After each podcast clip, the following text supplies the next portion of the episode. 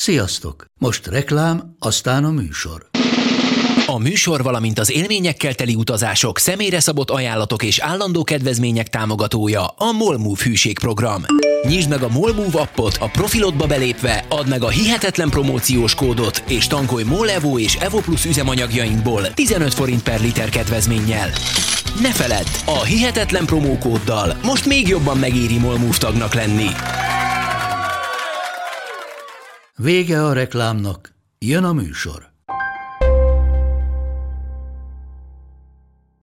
December 7th. Dass ich mich in diesem Jahr Uh, Houston, we've had a problem. Ma hajnalban a szovjet csapatok I have a dream. Sziasztok! Sziasztok! Ez a Hihetetlen Történelem Podcast, én Andris vagyok. Én pedig Tündi. Ez pedig a Tutanhamonról szóló epizódunk második része. Hogyha még nem hallottad az első részt, akkor mi azt javasoljuk, hogy mindenképpen hallgass meg, mert úgy lesz igazából érthető és értelmes a történet. De azért röviden összefoglaljuk, hogy miről volt szó korábban. Tehát az előző epizódban beszéltünk a királyok völgyéről, arról, hogy milyen expedíciókat, felfedező utakat indítottak ide. Szó volt Carter és Carner von találkozásáról, és a felfedezéshez vezető rögös utukról. Ott hagytuk abba az adásunkat, hogy Abdel Rasszó Hussein, a vízhordó fiú felfedezte Tutanhamon sírjához vezető lépcső legfelső fokát. Az első lépcsőfokot követően még 15 lépcsőfokot találtak, egyre mélyebbre ástak, míg végül elértek egy lepecsételt, eltollaszolt, bevakolt kőkapuhoz. És innen folytatjuk történetünket. Carter lázasan kereste a kapun valamelyik király pecsétjének a lenyomatát, de egyelőre csak a királyi nekropolis pecsétjét találta meg, ami azért volt jó jel, mert ezzel biztosra vehették, hogy valamilyen előkelő ember számára készítették ezt a sírt. Ekkor még nem tudta, hogy ha pár centivel lejjebb ásnak, akkor Tutankhamon pecsétjét is megtalálták volna a kapun. Carter ezért lyukat ütött a kapun, és villamos lámpa segítségével benézett a lyukon. A sötétben egy folyósó tűnt fel előtte, ami tele volt kőtörmelékekkel. Carter meg volt elégedve a látványon, és rendkívül izgatott volt, ugyanakkor úgy látta, hogy nem hatolhat lejjebb, amíg nem értesíti Carner vont, az ásatás támogatóját, és nem hívja az angol lordot az ásatás helyszínére. Az embereinek tehát megparancsolta, hogy tömjék be a kapuba vájt lyukat, és töltsék fel az addig kiásott lépcsőfokokat, a sírőzésével pedig megbízta a legmegbízhatóbb embereit, majd november 6-án sürgöny küldött Kárnár vannak Angliába. A sürgöny így szólt. Végre egy csodálatos felfedezésre jutottunk a völgyben. Nagyszerű sír, érintetlen pecsétekkel. Újra befettük megérkezéséig, gratulálok. November 8-án, két nappal később az alábbi két sürgöny érkezett Lord Carnarvontól. Válaszul, lehetőleg gyorsan jövök, és valószínű érkezés Alexandriába 20-án. Lord Carnarvon végül november 23-án érkezett meg az ásatás helyszínére, és magával vitte lányát, Lady Evelyn Herbertet is. Másnap újra sikeresen kiásták a lépcsőt, és ekkor a lepecsételt kapun már felfedezték Tutankhamon fáró pecsétjeit is. Amikor teljesen kiásták a kaput, megállapították, hogy nem teljesen érintetlen, vannak rajta behatolás nyomai, de arra a következtetése jutottak, hogy a behatolások mindenképpen a szomszédos hatodik Ramszesz sírjának építése előtt történt, tehát biztosra vették, hogy a sír több mint 3000 év óta érintetlen. A kapu felnyitása után egy körülbelül 8 méter hosszú folyosóra jutottak, aminek a végében egy második lepecsételt kapu állt. A folyosó tele volt kőtörmelékkel, törött cserepekkel és korsó maradványokkal, ezért csak lassan tudtak haladni a folyosó megtisztításával, és végül november 26-án jött el, ahogy Carter fogalmazott, a napok napja, amikor megnézték, hogy mi van a második kapu mögött. Ekkor hangzott el a régészettudomány egyik leghíresebb párbeszéde, amit ugye már az előző adásunk felvezetésében is elmondtunk, ami így szólt. Lát valamit? Igen, csodálatos dolgokat. Carter ezekről a pillanatokról így írt a visszaemlékezésében. Azt hiszem, hogy mindenki, aki ásatással foglalkozik, bevallhatja, hogy különös, csak nem kényelmetlen érzés fogja el az embert, ha egy kamrába betör, melyet jámborkezek annyi évszázaddal ezelőtt lezártak és lepecsételtek. Ilyenkor az idő, mint az életnek egyik tényezője, elveszti jelentőségét. Három ezer, talán négyezer év múlt el, amióta emberi láb utoljára lépett arra a talajra, amelyen állsz, és mégis mikor észreveszed körülötted az élő élet jeleit, a félig telt vakolatos edényt, a kormos lámpát, az új lenyomatot a frissen festett felületen, a küszöbb rejtett búcsúzó koszorút, úgy érzed, mintha tegnap történt volna. A levegő, amelyet beszívsz, századokon keresztül változatlan maradt, és ugyanaz, mint amelyet a múmia utolsó gyász kísérete szívott be. Az ilyen apró, intim részletek megsemmisítik az időt, és te úgy érzed, mintha betolakadó volnál. A kamra, amiben jutottak, az zsúfolásig tele volt 3000 éves műkincsekkel. Egymásra halmozva feküdtek a különböző használati tárgyak, díszes nyugágyak, ládák, szobrok, serlegek, szétszerelt harci szekerek. Ami rögtön látszódott, hogy a sok tárgy között nyoma sincs semmilyen koporsónak vagy múmjának, így kellett lenni egy másik helyiségnek is, ahol a temetkezést végrehajtották. A terem északi falánál a lámpák halvány fénye mellett két embernagyságú szobor között egy újabb lepecsételt ajtót találtak. Carter így ír erről. Eleget láttunk, és agyunk zúgni kezdett, midőnk a ránk váró feladatra gondoltunk. Újra betömtük a nyílást, lezártuk a farácsot, melyet az első kapura tettünk, ott hagytuk őrül a benszülött csapatot, felültünk szamarainkra, és hazalovagoltunk a völgyön keresztül néma csendben. Különös, hogy midőn este megbeszéltük az eseményeket, mennyire ellentétesek voltak emlékeink arról, amit láttunk. Mindegyikünk észrevett valamit, amit a másik nem látott, és másnap meglepett bennünket, hogy milyen sok és milyen szembetűnő tárgyakat nem vettünk észre. Természetes, hogy a két szobor között lévő lepecsételt ajtó izgatott bennünket a legjobban, és késő éjszakáig vitatkoztunk azon, hogy mi lehet mögötte. Egyetlen kamra a király szarkofágjával? Miért ne lehetne folyósók és kamrák egész sorozata, amely a völgy stílusának megfelelően a legbelsőbb helységbe, a sírkamrába vezet? Azután ismét a sírrablókra gondoltunk, sikerült-e nekik behatolni ezen a harmadik ajtón is, messziről nézve érintetlennek látszott, és ha igen, megtaláljuk-e érintetlenül a királyi múmiát. Azt hiszem, ezen az éjszakán mindjárt keveset aludtunk. Itt az utolsó mondatra felhívnánk a figyelmet, mi szerint ezen az éjszakán keveset aludtak. Majd később lesz ennek jelentősége. Carter könyvéből tudjuk azt, hogy másnap, november 27-én visszatértek a helyszínre, és felszerelték a világítást a helységekbe, és megkezdték az előttük álló hatalmas munka előkészületét. Carter levélben értesítette a régészeti osztály illetékeseit, hogy jöjjenek ki a helyszínre és szemléljék meg a felfedezést. A kivilágított előkamrában már jobban meg tudták vizsgálni a helyszínt. Először is a két szobor közötti lepecsételt ajtót nézték meg, és csalódtak, mivel az ajtó alsó részén felfedeztek egy kis rést, amit feltehetően rablók nyitottak, Carter szerint elég széleset ahhoz, hogy egy gyerek vagy egy kisméretű ember keresztül bújhasson rajta.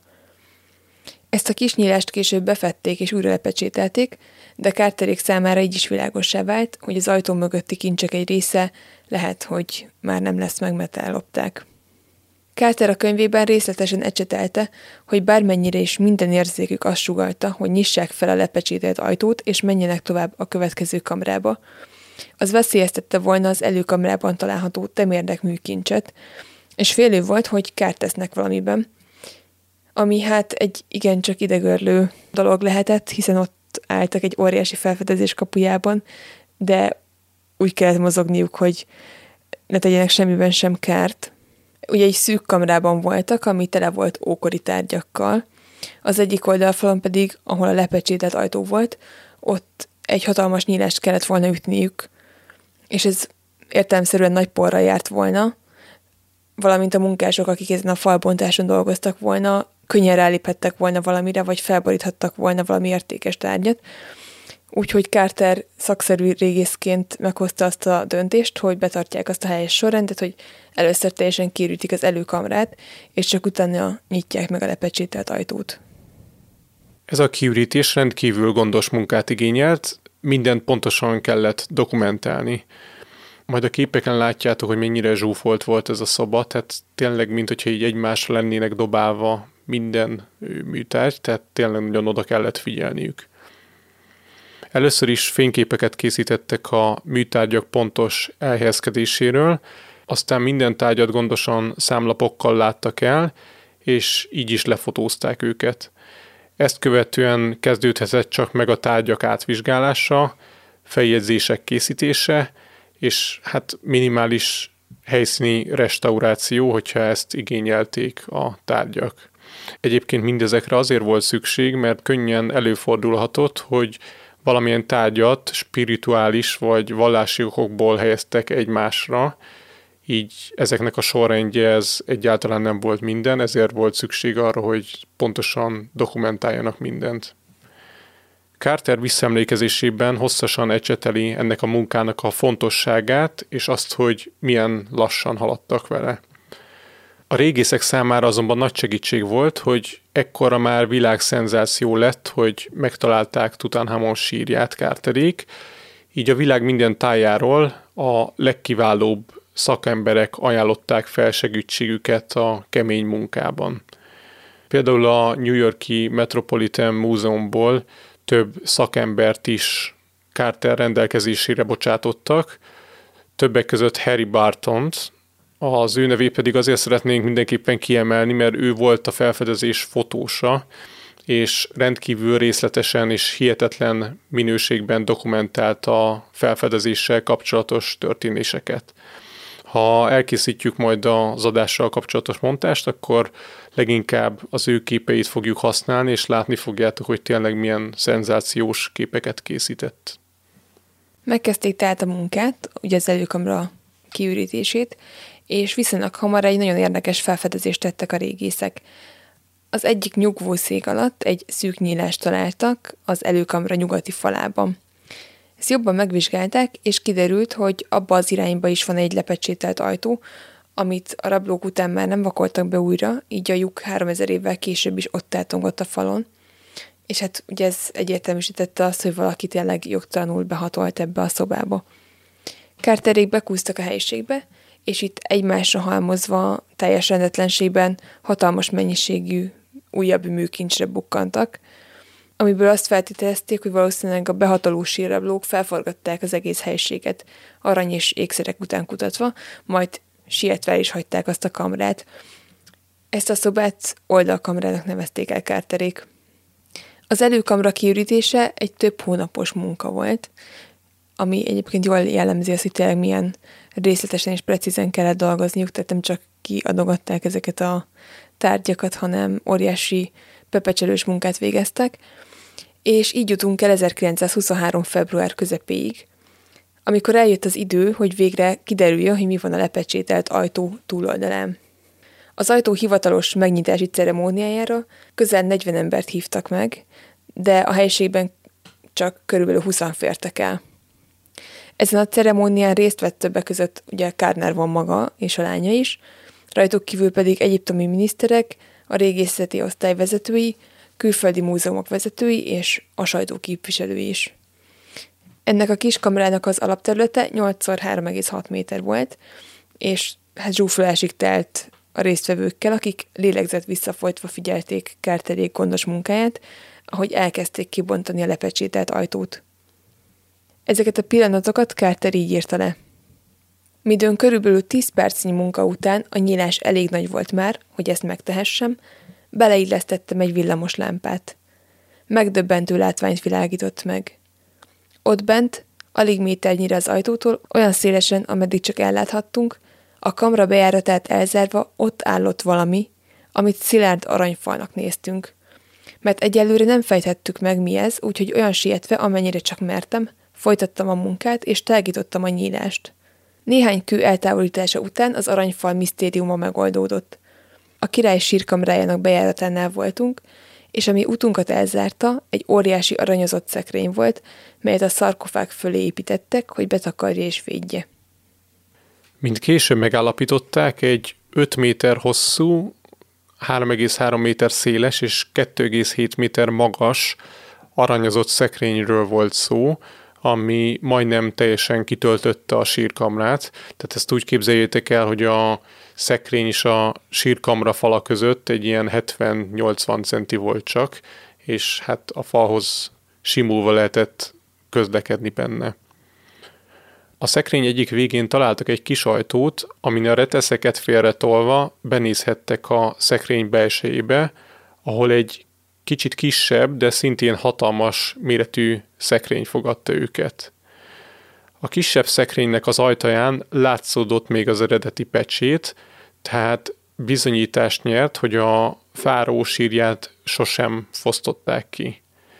Miután erről kártelék megbizonyosodtak, nem nyitották ki a lepecsételt szekrény ajtaját, hanem körbenéztek a szobában, és kiderült, hogy egy kis szoba nyílik még Tutankhamon sírkamrájából, ami szintén tele volt műtárgyakkal. Ezt a helységet kincstárnak nevezték el. Ezzel 1923. február közepére kiderült, hogy a temetkezési hely összesen négy helységből áll, és szinte kétséget kizáróan a sírkamrában fekszik Tutankhamon fáraó, hiszen egy lepecsételt kapu mögött feltételezték a szarkofágot. Ugye ekkor még nem tudták, hogy négy szekrény van egymásban, és azon belül található három szarkofág szintén egymásban, amiből az utolsóban a legkisebben fekszik Tutankhamon múmiája. Magának a sírkamrának az alaprajzáról majd szintén rakunk fel képet, hogy lássátok és el tudjátok képzelni a helységek elhelyezkedését, mert mi is, amikor készültünk az adásra, és olvastunk utána, hogy miket találtak, akkor egy kicsit nehéz volt az elején elképzelni, hogy most akkor melyik helységből mi nyílik, és hogyan kell ezt elképzelni. Úgyhogy mindenképpen fel fogunk rakni a Facebookra ilyen képeket. Carter az előkamra kiürítését, a körültekintő mindenre kiterjedő munkát részletesen ecseteli könyvében, tehát több fejezetet is annak szentel, hogy ezt a munkát részletesen leírja, hogy hogyan történt, és többször is kifejti, hogy mennyire fontos, hogy ne kapkodjanak, és hogy mennyire kíváncsi volt már mindenki, hogy kiderüljön végre, hogy mi található az előkamrából nyíló lepecsételt ajtó mögött. Igen ám, de mi van, hogyha most azt mondjuk, hogy ez az egész egy hazugság, és Carter mindvégig hazudott, és a könyvében is végig elhallgatta az igazságot. Szinte biztos ugyanis, hogy Carter és három társa, Lord Carnarvon, Carnarvon lánya, Lady Evelyn és Carter asszisztense, Calendar, 1922. november 26-án este nem tudták visszatartani a kíváncsiságukat, és behatoltak a sírkamrába, anélkül, hogy bárkit is értesítettek volna erről. Ugye korábban mondtuk, hogy annak a mondatnak, amit Carter írt, hogy nem aludtak sokat november 26-án, lesz jelentősége. Az igazság az, hogy nem csak az izgalom miatt aludtak keveset, hanem amiatt, mert egész éjszaka a sírt kutatták, kibontották a sírkamrába vezető falat egy kis helyen, bekúztak a nyíláson, és megnézték, hogy valóban ott fekszik-e a fáraó. Carter a sírkamrába vezető lepecsételt ajtóról és az azon talált kis nyílásról így írt a könyvében. Távolról nézve úgy látszott, mintha az eltorlaszolás sértetlen volna, de közeli vizsgálat azt a tényt tárta elénk, hogy alsó részén egy kis rést nyitottak, elég széleset arra, hogy egy gyermek vagy egy kis termetű ember keresztül bújhasson rajta, s hogy a nyílást később újra befödjék és lepecsételjék. Tehát a nyíláson egy kisméretű ember vagy egy gyerek átfért, ahogy Carter írja, és a feltételezések szerint négyük közül hárman át is bújtak a nyíláson, valószínűleg csak Kalender nem, mivel ő egy nagyobb testalkatú ember volt, és ő nem fért át ezen a lyukon. Carterről tudni kell, hogy még az 1900-as évek elején végzett egy olyan ásatást, ami eleinte sikeresnek tűnt és hatalmas sajtóvisszhangja volt, akkor is azt hitte, hogy talált egy sértetlen sírt, viszont ahogy bejebb hatoltak, kiderült, hogy ez egy kifosztott sír. És hát Carter valószínűleg nem akarta kockáztatni azt, hogy ö, újra megismétlődjön ez a történet, hogy a sajtó munkatársa és hivatalos szervek előtt nyitják föl ezt a, ezt a sírkamrát, és akkor derüljön ki, hogy a sírt kifosztották. Úgyhogy feltételezhetően ez volt az egyik indítatása, hogy még a hivatalos szervek kiérkezése előtt ő benézzen ebbe a sírkamrába. A másik pedig az lehetett, hogy hát ők is csak emberek voltak, és már öt év ástak sikertelenül, és végre rátaláltak valamire, egy olyan szinte sértetlen fáraó sírra, amire korábban még sosem volt példa. Itt egyébként beszéltük egymás között, a Tündi meg volt győződve arról, hogy ő is tudta, hogy bement volna, és nem bárta volna meg a hivatalos szerveket. Hát biztos nem, meg ilyen napokat várni is elég idegörlő lehetett, nem hogy hónapokat, és Carter valószínűleg egyébként tudta, hogy az előkamra kiürítése az hónapokig fog tartani, vagy legalábbis hosszú ideig, és hogy csak nagy sokára nézhetné meg, hogy mi van a sírkamrában, úgyhogy hát én nem ítélem el amiatt, hogy belekukkantott. Hát most lehet, hogy buktad a régészeti állásajánlatokat. Na mindez persze ugye annak a tükrében különösen érdekes, hogy Carter mennyi időt szentelt a könyvében annak, hogy arról beszélt, hogy milyen gondosan kell elvégezni a munkát, és hogy a tudomány felülírja az emberi kíváncsiságot. Egyébként egy részlet ezzel kapcsolatban a könyvből, amit a felfedezés első pillanatairól ír Carter, talán ez az első rajtunk uralkodó érzés, de gyorsan mások jönnek a nyomába. A felfedezés öröme, a felcsigázott várakozás láza, a kíváncsiságból eredő, alig fékezhető vágy, hogy hogy törjük le a pecsétet, és nyissuk fel a ládikákat. Hát Carter és társai gyakorlatilag pont ezt tették, de ezt megpróbálták elhallgatni a világ elől. Nézzük most meg, hogy milyen tényszerű utalások bizonyítják azt, hogy Carterik titokban még 22. november 26-án este behatoltak a sírkamrába. Lord Carnarvonnak fennmaradt egy cikkvázlata, amit arról írt, hogy mi volt a felfedezőknek az első benyomása a hihetetlen felfedezésről. Ezt a cikket sosem közölték le, viszont a tartalma elég egyértelmű. Konkrétan leírja, hogy Carter egy nyílást készít a sírkamra lepecsételt ajtajában, ami éppen akkor, hogy nehezen, de át tudnak rajta húzni a sírkamrába, és meg tudják nézni annak a tartalmát. Alig, ha nem, az egész éjszakát bent töltötték a kamrába, és egy lámpa halvány fényénél vizsgálták meg egyesével a hihetetlen műkincseket.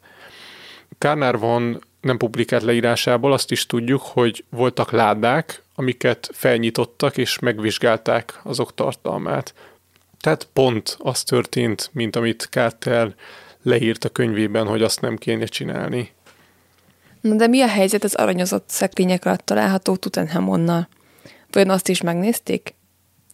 Ahogy korábban említettük, négy darab aranyozott szekrényen belül volt három szarkofág, és ebbe volt a legmélyén eltemetve a fáraó. Kárterék csak odáig mentek el, hogy a legkülső szekrény ajtajának félrehúzták a reteszeit, és így próbálták meg kinyitni az ajtót, ami nehezen ki is nyílt, és ekkor látták azt, hogy a szekrényen belül van egy kisebb szekrény, aminek az ajtaja le van pecsételve, és itt bizonyítást nyert számukra az, hogy a fáraó sértetlenül, érintetlenül fekszik a koporsójába, úgyhogy nem nyitotta ki több ajtót. Ez az egész művelet valószínűleg hajnalig is eltartott, nem véletlen, hogy Carter utólag azt írta, hogy ezen az éjszakán mindannyian keveset aludtak. Carter könyve szerint november 27-én reggel értesítették az egyiptomi régészeti osztályt arról, hogy mit találtak a királyok völgyében, vagyis a behatolás napján és az éjszakán senki sem volt a helyszínen a hivatalos szervektől, tehát senki nem felügyelte őket. Azonban valaki rájött arra, hogy valami nem stimmel.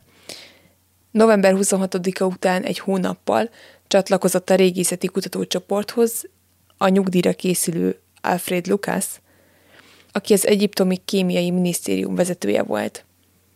Ő Carter halála után 8 évvel, 1947-ben írt egy cikket az egyik egyiptomi régészeti lapba, és ebben kifejtette, hogy a sírkamrába vezető ajtó aján található nyílás, amit Carter a rabló behatolásának tulajdonított, az valójában nem 3000 évvel korábban lett bevakolva és újra lezárva, hanem 1922. novemberében, és ezt a vakolást alig, hanem maga Carter végezte el.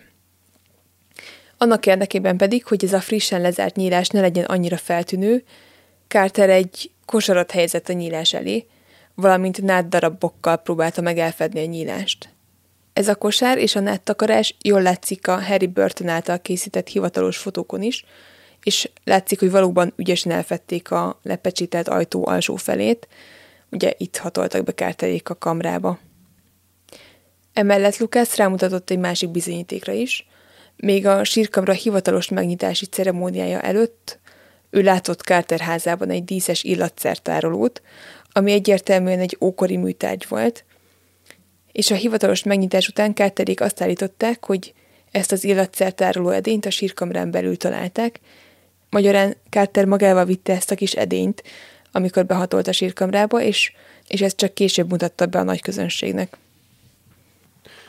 A Kárnárban és Carter közötti személyes levelezésben egyébként semmilyen nyoma nincs a behatolásnak, vagy erre való utalásnak, azonban Lady Evelyn, ugye Kárnárvan lánya, egy levélben, amit Carternek küldött, beszélt az illegális behatolásról. Lady Evelyn arról ír ebben a levélben, hogy édesapja fizikai állapota egyre romlik, és hogy Kárnárvan hangulata egyre rosszabb. Evelyn csupán egy dologgal tudja felvidítani édesapját, azzal, ha újra meg újra elmeséli neki, hogy hogyan hatoltak be a temetkezési szentébe, és hogy ott milyen csodálatos dolgokat találtak.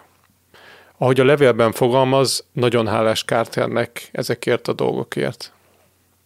Több forrásunk is arra mutat, hogy Carter és Carnarvon egyértelműen tárgyakat loptak el a sírkamrából. Körülbelül egy hónapja jelent meg egy új könyv Tutankhamon kapcsán az Oxford University Press gondozásában, aminek a címe az, hogy Tutankhamon and Tom that Changed the World. Ebből a könyvből az is kiderül, hogy a legfrissebb kutatások szerint Carter műkincset vagy műkincseket lopott el a sírból, és ezeknek egy részét megtartotta magának. 1933-ban Carter egy kutatót azzal bízott meg, hogy segítsen neki lefordítani egy sírban talált, hát ilyen hieroglifákat, és ennek a kutatónak adott egy ókori amulettet cserébe. Carter, amikor a kutatónak odaadta a műkincset, akkor biztosította a kutatót arról, hogy az nem egy Tutankhamon sírjából szerzett műkincs, de később mégis bizonyítást nyert, hogy Carter azt valójában onnan emelhette el. 2010-ben a Metropolitan Múzeum 19 tárgyat adott vissza a Kairói Múzeumnak, amik egyértelműen Tutankhamon sírjához köthetőek. Az amerikai múzeum ezeket a műkincseket még a 20-as években Kárner vontól és Cartertől kapta meg, illetve olyan emberektől, akik kapcsolatban voltak Carterrel. Vannak olyan tárgyak is, amik Carter halála után, ugye 39-ben halt meg, tehát vannak olyan tárgyak, amik halála után a Carter hagyatékból kerültek a múzeumhoz. És ez még nem minden, a világ számos más múzeumában is landoltak olyan tárgyak, amik feltételezhetően Tutankhamon sírjából kerültek elő, és hát egyes régészek szerint a Tutankhamon sírjában katalogizált kincsek 60%-a hiányzik, aminek egy részét alig, hanem ókori rablók vitték el, de a modernkori sírrablók is, vagy hát a régészeti csoport bizonyos tagjai is valószínűleg számos műkincset eltulajdonítottak. Most nyilván ezeknek a számát nem lehet megbecsülni, de valószínűleg nem egy-két kincsről van szó, hanem számos ilyen műkincset eltüntettek. Szóval Carter annak ellenére, hogy nagy tapasztalattal rendelkező régész volt, és hihetetlen kincsre talált a királyok völgyébe, messze nem volt teljesen makulátlan. A sírba behatolást egyébként mindvégig tagadta, úgyhogy nem lettünk százszázalékig biztosak, de hát fogalmazunk úgy, hogy minden jel arra mutat, hogy a jogtalan behatolás megtörtént. Most, hogy a sírról már sokat beszéltünk, eljött az idő, hogy rátérjünk magára Tutankhamonra. Amikor felkészültünk az adásra, akkor azt láttuk, hogy Tutankhamon megismerésének volt egy folyamata, ugyanis Carter még nagyon keveset tudott, tehát kb. szinte semmit nem tudott erről a fáraóról, de 50 évvel később már sokkal több mindent tudtak róla, és most a 21. században már ugye DNS teszteket lehet elvégezni múmiákon, és, és így még több információ kiderülhet a fáraókról, például az egészségi állapotáról, pusztán a DNS mintája alapján. Amikor Káterék felfedezték a sírt, akkor remélték, hogy, hogy találnak valamilyen olyan leletet, ami bemutatja a fáraó életét, de talán csalódásukra ez nem történt meg. Több mint 5000 műtárgyat találtak a sírban, a sírkamerában, amit feltártak, viszont olyat nem találtak, ami Tutanhamonról szólt volna. Carter így írt erről a könyvében, hogy ki volt ő és mit tett, az sajnos még mindig keresnünk kell. Tutanhamon származásáról egészen 2013-ig nem is tudtunk sokat, csak feltételezések voltak arról, hogy vajon királyi sarje, vagy esetleg csak beházasodott a királyi családba. A 2000-es évek elején azonban DNS vizsgálatnak vetették alá Tutanhamon és más fáraók és fáraónők mumifikált holtestét, és ezekből kiderült, hogy Tutanhamon szinte kétséget kizáróan királyi sarj volt, édesapja a gyűlölt Eknaton volt, édesanyja pedig Eknaton édes testvére, a fiatalabb hölgy néven hívott nő. Igen, és ezt azért hívják egyébként fiatalabb nőnek, mert egy olyan helyen találták meg, ahol két női múmia fekszik egymás mellett, lehet, hogy más múmiák is voltak, minden esetre ez a két nő egymás mellett feküdt, és az egyik idősebb volt, a másik fiatalabb, így lett ez a neve. Fontos egyébként azért kihangsúlyozni, hogy ezekben a DNS vizsgálatokban nem lettünk azért száz százalékig biztosak, mivel vannak olyan tudósok, akik vitatják azt, hogy egyáltalán Eknaton múmiája-e az, amiből DNS mintát vettek, mert ha azt feltétezik, hogy Eknaton múmiája az, és tényleg egyezik a DNS, akkor oké, okay, minden rendben, de mi van, hogyha az valami tök más férfi? és próbáltam utána járni, hogy itt most mit lehet tudni, és azért nagyon sok mindent lehet olvasni ezzel kapcsolatban. Tehát száz százalékig pontosan nem tudhatjuk, hogy mi az igazság, de a legvalószínűbb az, hogy Echnaton volt Tutanhamonnak az édesapja. Egyébként a vizsgálat azt kimutatta, hogy Tutanhamonnak farkastorka volt és dongalába, ami egy gyakori rendellenesség volt a fáraói családon belül, mivel a házasságokat gyakran hát családon belül kötötték. És itt ilyen első fokú testvér, édes testvér, meg ilyen házasságok voltak sok esetben, sőt egyébként ő néha saját lányukkal is utódot nemzettek, tehát ezekből nyilván az következik, hogy nagyobb számban fordultak elő testi rendellenességek. Tutanhamon feltételezett apja, Echnaton, egy vallásreformer volt, aki szakított az addigi vallási alapvetésekkel, és Áton Isten, azaz a napisten tiszteletét és imádatát várt el a népétől. Erről a vallási reformról jól tanúskodik az is, hogy Tutanhamon maga is nem ezen a néven született, hanem a Tutan Aton néven, ami a legtöbb fordítás szerint azt jelenti, hogy Aton élő képmása. Tehát Tutanhamon elődje Echnaton volt, aki nagy változásokat vezetett be, ami miatt az ókor legnagyobb misztikusaként szokták emlegetni. Tutanhamon egészen fiatalon, 8-9 évesen került a trónra, és szinte biztosra vehető, hogy külső hatásra visszaállította a korábbi rendszert, és Ámon Isten tiszteletét, és ekkor változtatta vissza ő is a nevét Tutánátonról Tutánhamonra. Ahogy említettem, nagyon fiatal volt, úgyhogy ezeket a döntéseket valószínűleg vagy valamilyen vallási vezető, vagy egy befolyásos előjáró határozta meg, és a fiatal fáró valószínűleg ezeket a döntéseket követte. Az, hogy Tutanhamon a két korszak, tehát az Aton és az Amon korszak határán lépett trónra, az a sírban talált leleteken több helyen is visszaköszön. Több olyan műkincset is találtak a sírban, amin még a Tutanaton név szerepel, de ezeknek a feliratoknak a nagy részét megpróbálták kisatírozni és eltávolítani, de ez nem mindenhol sikerült. Tehát valószínűleg akkor még az Aton korszakban készültek ezek a tárgyak, és amikor átváltottak az Amon rendszerre, vagy visszaváltottak, akkor, akkor próbálták módosítani ezeket a tárgyakat. Tutanhamon felesége és egyben féltestvére Anhesenamon volt, akivel a feltételezések szerint még fiatal gyermekként vagy gyerekekként házasodtak össze. Arról nem tudunk, hogy a királyi párnak született volna gyereke, de Tutanhamon sírjában megtalálták két koraszülött csecsemő mumifikálódott holtestét is, és a legtöbb feltételezés és a DNS vizsgálatok szerint is ezek a gyerekek kettőjük házasságából születtek, de feltehetően már, már nem éltek, amikor megszülettek. Tutanhamon 18 és 20 éves kora körül halhatott meg, és mivel nem született utóda, így utána egy Aj nevű, befolyásos előjáró vette át a trónt. A fáraót mindig szeretetteljes jelenetekben ábrázolják a kedvesével, tehát úgy tűnik, hogy kettőjük házassága boldog volt, és szeretetben éltek egymás mellett, de arról is lehet szó, hogy esetleg csak idealizált képet festettek a királyi párról, és ez nem a valóságot tükrözi. Az egyik legismertebb közös ábrázolásuk a sírból előkerült trónszéken látható, ahol Tutanhamon és felesége egymással szemben vannak, és a királyné balzsammal kenni be Tutanhamon karját.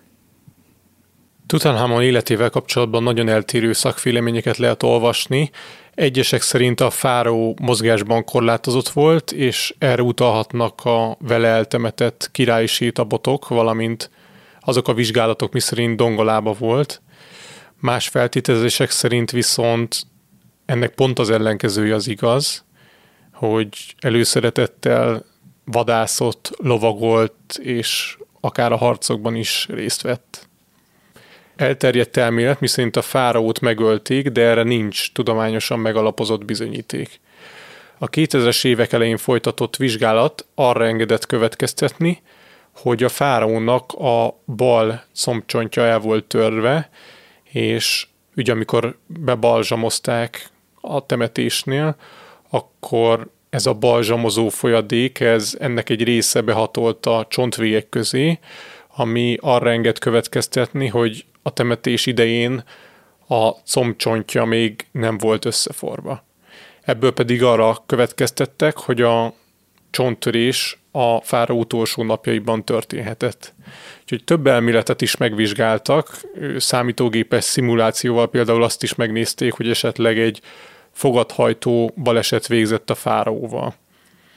Igazából nagyon nehéz így utólag rekonstruálni az eseményeket, és könnyen lehet az is, hogy amikor Carter és csapata nagy nehezen kiemelték a múmiát a szarkofágból, akkor sérült meg Tutankhamon, tehát lehetséges, hogy mondjuk ez a csonttörés ez ezzel van összefüggésben, és egyébként a bordái környékén is voltak olyan elváltozások, amik akkor keletkezhettek, amikor Kárterék dolgoztak ezen. Ami talán annak is volt köszönhető, hogy Kárteréknek nem volt könnyű feladatuk. Például a legbelső koporsóban rendkívül szorosan feküdt a fáraó, és a nagy mennyiségű balzsamozó olajtól, amit a temetésnél felhasználtak, a múmia nem akart elvárni a koporsótól. És emiatt Kárteréknek ki kellett tennie a napra holtestet, és hát abban reménykedtek, hogy az olaj majd egy kicsit megolvad a napon, és így könnyebb lesz kivenni a koporsóból. És egyébként a sír legismertebb műkincse, és amit valószínűleg mindenki ismer és látott már, az az a halotti maszk, amit szintén csak rendkívüli nehézségek árán tudtak Tutankhamon mumifikált holttestétől eltávolítani. Egy kést kellett felmelegíteni, és a holttest és a halotti maszk közé kellett így dugni, és, és csak annak a segítségével tudták levenni ezt a halotti maszkot. Egy azonban biztosnak tűnik, nagyon sok jel arra mutat, hogy a fáraót sürgősen és sietve temették el. Egy csomó olyan dolog található a sírkamrában, ami arra utal, hogy kapkodtak. Például a szarkofág, ami rajta volt Tutankhamon, az félbe volt törve, és csak utólag gipszel próbálták meg kijavítani a hibát, ami valószínűleg azért lehetett, mert lejtették, és hát nem csináltak egy újat, hanem ott a helyszínen megjavították, valamint az is érdekes, hogy nem illeszkedett pontosan a szarkofág teteje a fáraó holtestére, és csak úgy tudták lezárni a szarkofágot, hogy Tutankhamon lábának a végét a lábujjainál le kellett reszelni, és a magából a koporsóból is kellett valamennyit reszelni. Tehát ezek mind arra mutatnak, hogy nem egy ilyen nagyon alaposan megkrált temetésről volt szó, hanem sokkal inkább sietniük kellett. Ugye vannak ezek a nagy szekrények, amikről beszéltünk, és amiből négy van, és körbevették a szarkofágokat, ott is nagyon pontosan meg voltak jelölve, mint egy ilyen ikás bútornál, hogy hogyan kell összeszerelni. Ilyen ókori jelekkel fel volt jelölve, hogy mit kéne mihez illeszteni, és ott is azt vették észre kárterék, hogy nem úgy illesztették össze, mint ahogy elő volt írva, hanem nem pontosan illeszkedtek a elemek egymáshoz, mert másképp passzintották össze. Emellett az egész királyok völgyéről el lehet mondani, hogy Tutankhamonnak van gyakorlatilag ott a legkisebb sírkamrája, ami miatt sok tudós úgy gondolja, hogy eredetileg nem is ide akarták Tutankhamont eltemetni, csak valószínűleg a halála hamarabb bekövetkezett, mint amit sejtettek, és ezért sürgősen kellett eltemetni, így egy jóval kisebb helyet tudtak neki kiválni, mint mondjuk a szomszédos sírok több sírkamrából és sokkal több teremből álló temetkezési helyei. Szóval nagyon sok feltételezés van Tutankhamon életével és halálával kapcsolatban, és hát elmondhatjuk, hogy az elmúlt száz évben jó pár dologra fény derült, de még mindig nagyon sok a kérdője. A 20-as évek elején, amikor megtalálták Tutankhamon sírját, az óriási szenzáció volt, és a kultúrára is nagy hatással volt. A divatban és az építészetben megjelentek az Egyiptommal kapcsolatos motívumok. Párizsban már a felfedezés első híre utáni egy hétben piacra dobták az egyiptomi formájú és díszítésű női kalapokat és fejdíszeket, az egyiptomi stílusú karkötőket és meltűket. Egy magyar újság pedig ezt írta 1923 tavaszán. Márciusban a Pesti Dunakorzón a Tutankhamen divat előfutárai még csak félénken tapogatóznak, még csak részletekben merik utánozni a legújabb egyiptomi divatot, de azért a jó szem észrevehetett a szabásban valami különös szögletességet, amiből idővel kivirágzik majd teljes valóságában a budapesti Tutankhamen forma. Magyarországon a felfedezésről is tudósítottak. A Nemzeti Újság a magyar lapok közül elsőként adott hírt a világra szóró felfedezésről. 1922. december 5-i számában egy november 29-i hírt vett át londoni tudósítójától Tutankhamon halotti kincsei címmel. 1923-ban összesen több mint 200 cikk foglalkozott a sír felfedezésével, de ennek a hatalmas szenzációnak megvoltak a negatív hatásai is. Carter folyton arra panaszkodott, hogy a sírt turisták akarják megrohamozni. Az ásatási gödör körül a nap 24 órájában tömegek várakoztak, hogy hát ha látnak valami értékes műkincset, amit majd kihoznak a sírkamrából. A királyok völgyében az egyik szomszédos üreget raktárnak nevezték ki, ide rendszeresen szállították a műtárgyakat a sírból, hogy tüzetesebben is megvizsgálják őket, és előkészítsék a tárgyakat a Kairóba való szállításukra. Emiatt elő-előfordult, hogy az érdeklődők szemeláttára értékes kincseket vittek át egyik helyről a másikra.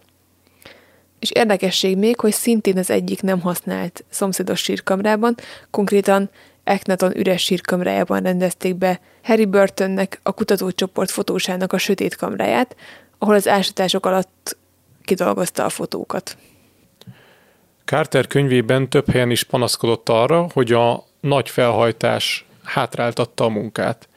Rendszeresen megjelentek egyiptoni vagy külföldi magasbeosztású tisztviselők, miniszterek, és arra kérték a kutatócsapatot, hogy, hogy vezessék őket körbe, és ismertessék velük, amit a sírról tudni érdemes.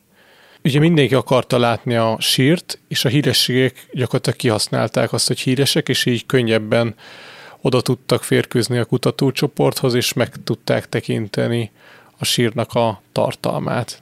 Emellett levelek százaival árasztották el Cartert, amiben először mindenki gratulált, aztán pedig kifejtette, hogy milyen kéréssel fordul a kutatócsoporthoz. Voltak, akik például szívesen csatlakoztak volna a munkához, attól függetlenül, hogy volt egyáltalán bármilyen tapasztalatuk az ásatások vagy a régészet terén, mások pedig egészen elképesztő kérésekkel álltak elő, Például emlékeket kértek, néhány porszemet a sír feletti területről. Tehát ilyeneket kell elképzelni. Carter így ír ezekről a levelekről. Újságkivágások, értekezések, tréfás közlemények, szentségtörés vágya, rokonságkeresés, tehát például ilyenek, hogy bizonyosan ön az az unokatestvérünk, aki akkor és akkor ott és ott lakott, és azóta nem láttuk. És így tovább. Egész télen át naponként legalább 10-15 ilyen ostoba közleményt kaptunk. Egész zsákra való van belőle, és érdekes pszichológiai tanulmány volna, ha az embernek erre is jutna ideje. Előfordult olyan is, hogy valaki ilyen levélkihordó fiúnak akarta kiadni magát, és hát az eredeti levélhordótól elkérte a levelet, és azt mondta, hogy majd ő személyesen beviszi Kárteréknek, és így próbált meg közelebb férkőzni a kutatáshoz. Carnarvon és Carter felfedezték, hogy mekkora anyagi lehetőség van abban, hogyha egy újságnak eladják a sírral kapcsolatos közlési jogokat. A londoni Times-ot választották ki, akik a szerződés aláírásakor kifizettek Carternek egy nagyobb összeget, valamint minden újságcikkre, amit tovább értékesített a Times más újságoknak, az abból befolyó összeg 75%-át Carteréknek adták. Ugye itt hatalmas összegekről van szó, és ez ahhoz vezetett, hogy Carter és az egyiptomi hatóságok között megromlott a kapcsolat. Amikor kitudódott az a megállapodás a Times és Carterék között, akkor Carteréken ragadt az a új név, hogy Tutanhamon Kft. Az egyiptomiakat felháborította ez a kizárólagossági megállapodás a Times és Carterék között, mert végül a saját földjükön talált hihetetlen felfedezésből vagy ről maradtak le, mert ugye nem mehettek oda ők sem. Ugyanis az egyiptomi média csak másodkézből tudósította a történéseket, a sírkamerába pedig nem is engedtek be senkit közülük. A Times-os megállapodás úgy nézett ki, hogy a Times egyik tudósítója mindig a helyszínen lehetett, megírta az aznapra vonatkozó cikket, ezt másnap leközölte a Times, és a többi újság csak egy nappal később pénzért juthatott hozzá ezekhez a részletes információkhoz. Az egyiptomi újságok annyi kedvezményt kaptak, hogy nekik nem kellett kifizetniük a Timesnak a cikkeket. Carnarvon 1923 áprilisában meghalt, Carter pedig egyedül maradt ezeknek az ügyeknek az intézésével, a kormányjal és a régészeti osztályjal a kapcsolata pedig még tovább romlott. Mindezekben alig, hanem az is közrejátszott, hogy Egyiptomban ezekben az években politikai változások történtek, és egy sokkal nacionalistább kormány alakult, akik már nem annyira néztek jó szemmel a külföldiekre és a külföldi befolyásra. Az ügy akkor ért a csúcspontjára, amikor 1924. februárjában Carter arra kérte az egyiptomi régészeti osztály vezetőit, hogy engedélyezzék azt, hogy a hivatalos szarkofág kinyitási ünnepség előtt egy nappal az ásatásban résztvevők feleségei megnézhessék a sírkamrát.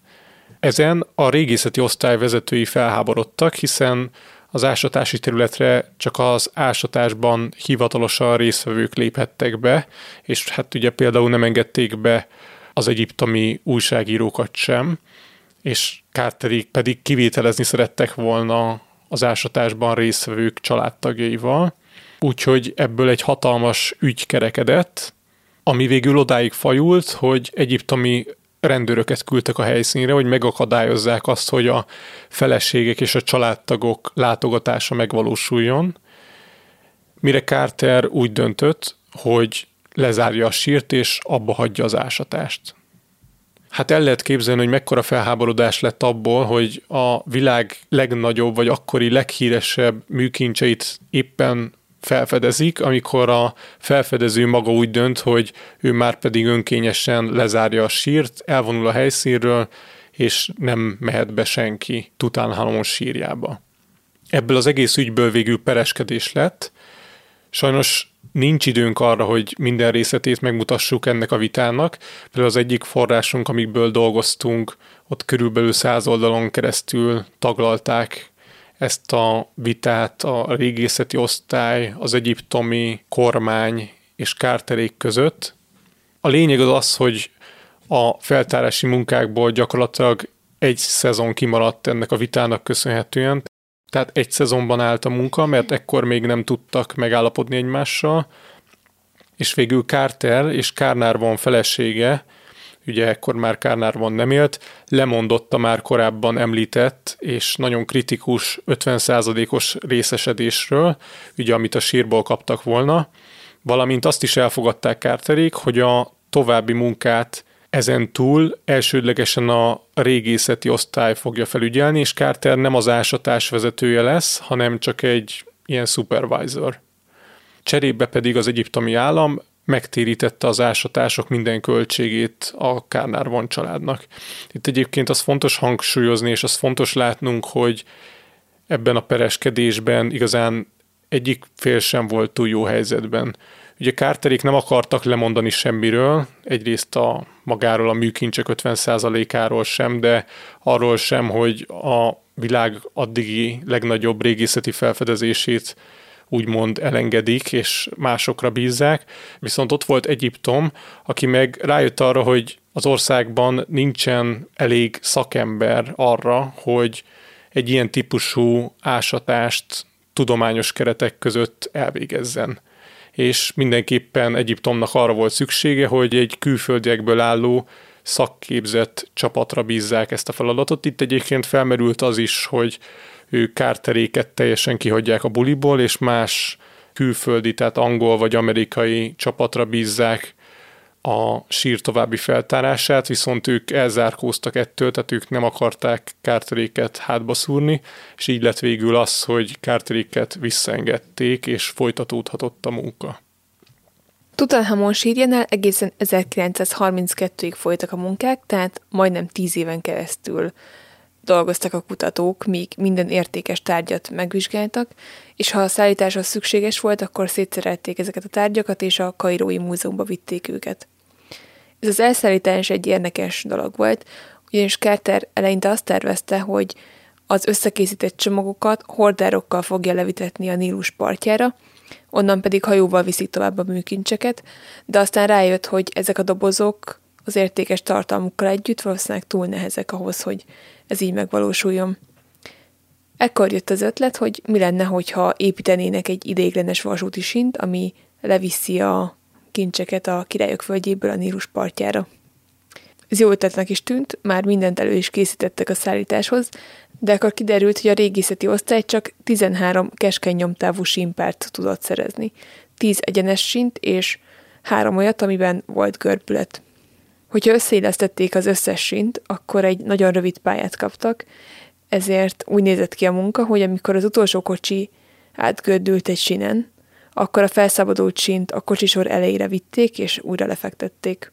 Itt azt hiszem a forrás egyébként azt írta, hogy 33 láb hosszúságú volt az összes simpár együttvéve, de azt kötve hiszem, mert az ilyen 11 méter körül volt. Ő, lehet, hogy járdot írtak végül, és az nagyjából 30 méter, de ha 30 méteres hosszúsággal is vesszük, az is egy rendkívül rövid tehát állandóan tényleg abból állt a munka, hogy kiveszik és előre viszik. És itt talán még külön érdekesség az, hogy a királyok völgye akkor még nem volt egy turisták által annyira felkapott hely, és egy nagyon szűk, szorosan keresztül lehetett kijutni a királyok völgyéből, és hát ugye Tündi itt említetted, hogy három darab ilyen éves sínük volt, viszont azoknak ugye meg volt a fix görbülete, és hát nagyon nehéz volt úgy bepasszintani ezeket a görbületeket, hogy valahogy kijöjjön az, hogy ebben a szűk, kanyargó szorosban megcsinálják a sínt. Hát végül valahogy sikerült, de hogy ez egy nagyon bonyolult művelet volt. És ez tovább nehezítette a munkát, hogy nagyon meleg volt, és emiatt a síneket állandóan hűteni kellett vízzel, különben annyira felforrósodtak, hogy nem tudták őket megfogni.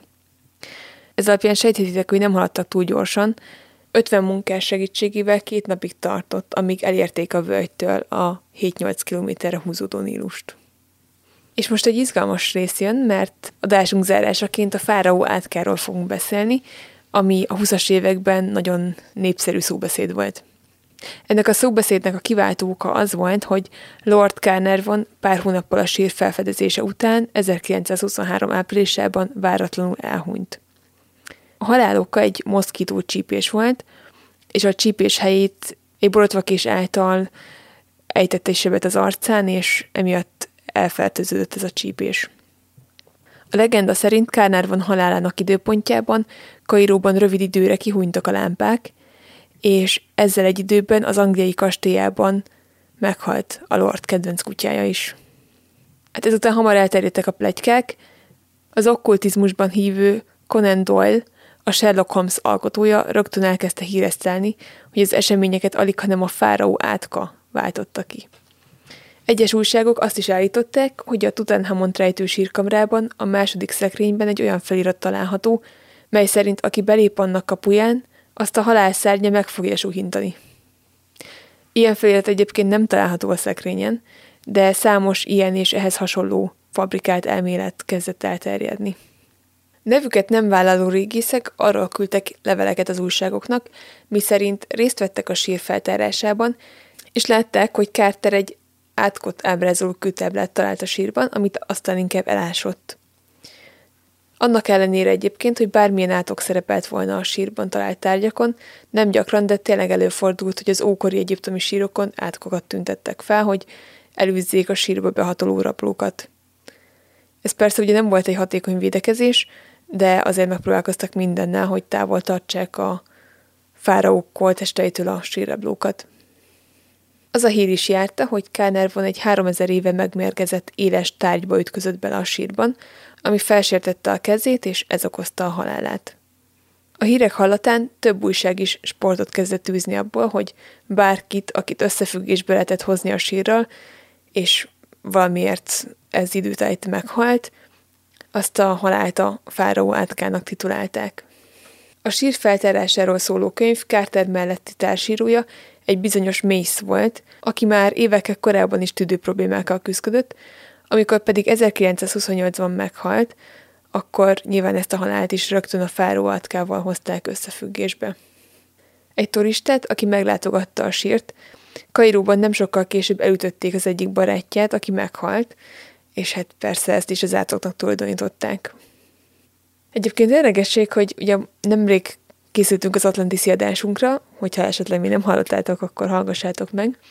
És amikor készültem az Atlantis adásra, akkor már tudtam, hogy, vagy hát nyilván tudtam, hogy ugye lesz egy Tutanhamonos adás is, már egy kb. párhuzamosan készültünk a kettőre, és én éppen Atlantis témában kutakodtam az interneten, amikor ráleltem egy egész érdekességre, az úgynevezett Atlantiszi gyűrűre, ami, hát mindegy, én, én, én most itt érdekességként említem meg, és valamelyik oldalon, hát ugye Atlantis témában elég, elég sok furcsaságot lehet találni az interneten, szóval ezt egy nem megbízható forrásnak tekintettem ezt az oldalt, de minden esetre azt olvastam, hogy írtak a Fáró átkáról, és azt állították, hogy létezik egy Atlantisban talált gyűrű, az Atlantiszi gyűrű, amin mindenféle motivumok szerepelnek, és ez megvéd a ártó gonosz dolgoktól, és azt állították, hogy Carter birtokában volt ez a gyűrű, és ő azért nem halt meg a fáró átkában, mindenki más meg igen,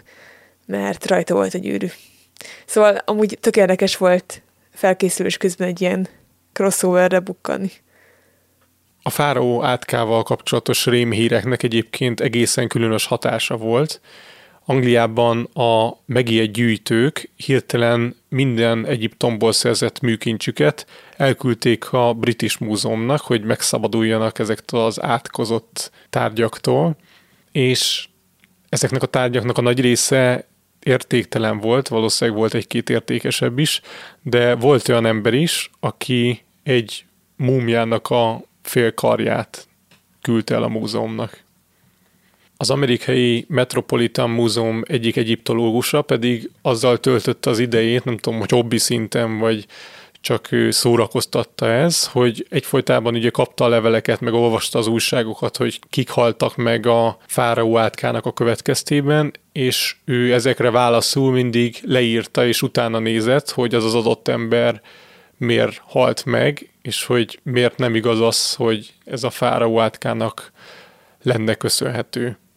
Például valakiről azt állították ugye az újságok, hogy az átok következtében hunyt el, mire az egyiptológus utána nézett, és megírta az újságnak, hogy az illető például halálos beteg volt, vagy hogy az illető nem is jutott be a sírkamrába, csak úgy tervezte, hogy majd oda fog menni a sírkamrához.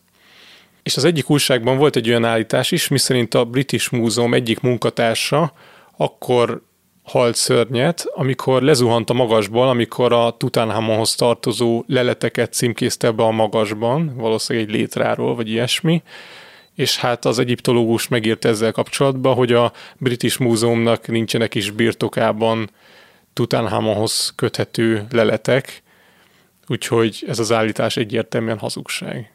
Tehát a fáraó átkával kapcsolatban többször is kiderült, hogy teljesen más dolog áll az adott haláleset mögött, de nyilván, nyilván érthető, hogy miért volt annyira elterjedt ez a szóbeszéd ebben az időszakban.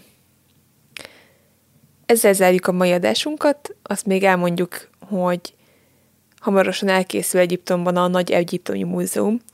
Ez Gízában épül, és itt fogják kiejteni a teljes Tutanhamon kollekciót. Úgyhogy remélhetőleg hamarosan megnézhetjük Egyiptomban. És hát nagyon sokat lehetne beszélni Tutanhamonról még, és hát kimondottan nehéz volt összerakni ezt az adást, tehát ugye alapból két részes lett, az elején még nem is két részesnek terveztük, de aztán annyi mindent lehet beszélni erről a fáraóról, meg hát annyi mindent nem tudunk, és annyi sok elmélet van Carterrel és magával a fáraóval kapcsolatban, hogy még valószínűleg órákig lehetne beszélni erről a témáról. De ebbe a két részes epizódban most ennyi fért bele, reméljük, hogy érdekesnek tartottátok. Az utóbbi egy hétben bőven ellátunk titeket adásokkal, reméljük, hogy meghallgattátok a Tutanhamon első részt is, hogyha esetleg az Atlantiszt még nem hallgattátok meg, akkor hallgassátok meg azt is. Úgy tervezzük, hogy idén még egy adással jelentkezünk, úgyhogy hamarosan találkozunk decemberben, addig is vigyázzatok magatokra. Sziasztok! Sziasztok! Ha szeretnétek tőlünk extra bónuszadásokat hallgatni, akkor csatlakozzatok a Patreon közösségünkhöz a patreon.com per hihetetlen történelem oldalon, ezt a linket betesszük a leírásba is. Kövessetek minket Facebookon és Instagramon, ahol az adások mellett sok egyéb történelmi érdekességet is megosztunk veletek. Örömmel fogadunk e-maileket is a hihetetlen gmail.com e-mail címre, ha kérdésetek, észrevételetek lenne az adással kapcsolatban. A podcastet megtaláljátok az Apple Podcast-en, Spotify-on és még sok más helyen is. Hallgassatok minket máskor is. Sziasztok! Sziasztok! Ha más podcastekre is kíváncsi vagy, hallgassd meg a Béton műsor ajánlóját. El tudod képzelni, hogy a podcastet, amit éppen most hallgattál, fél év múlva már a mesterséges intelligencia generálja? Mi sem. De ha érdekel, eljötte már a gépek lázadása. Hallgass bele az Embertelen podcastbe. Orsós Lajos vagyok, a műsor házigazdája. Egyelőre még élőben. Egyelőre. Fedezzük fel együtt, hogyan ismerkedik, randizik, mesél és vitatkozik Betty és Péter, két teljesen mesterséges intelligencia. Lajos, a podcast címét mond még egyszer, Léci. Oké. Okay. Embertelen podcast. Ez a műsor a Béton közösség tagja.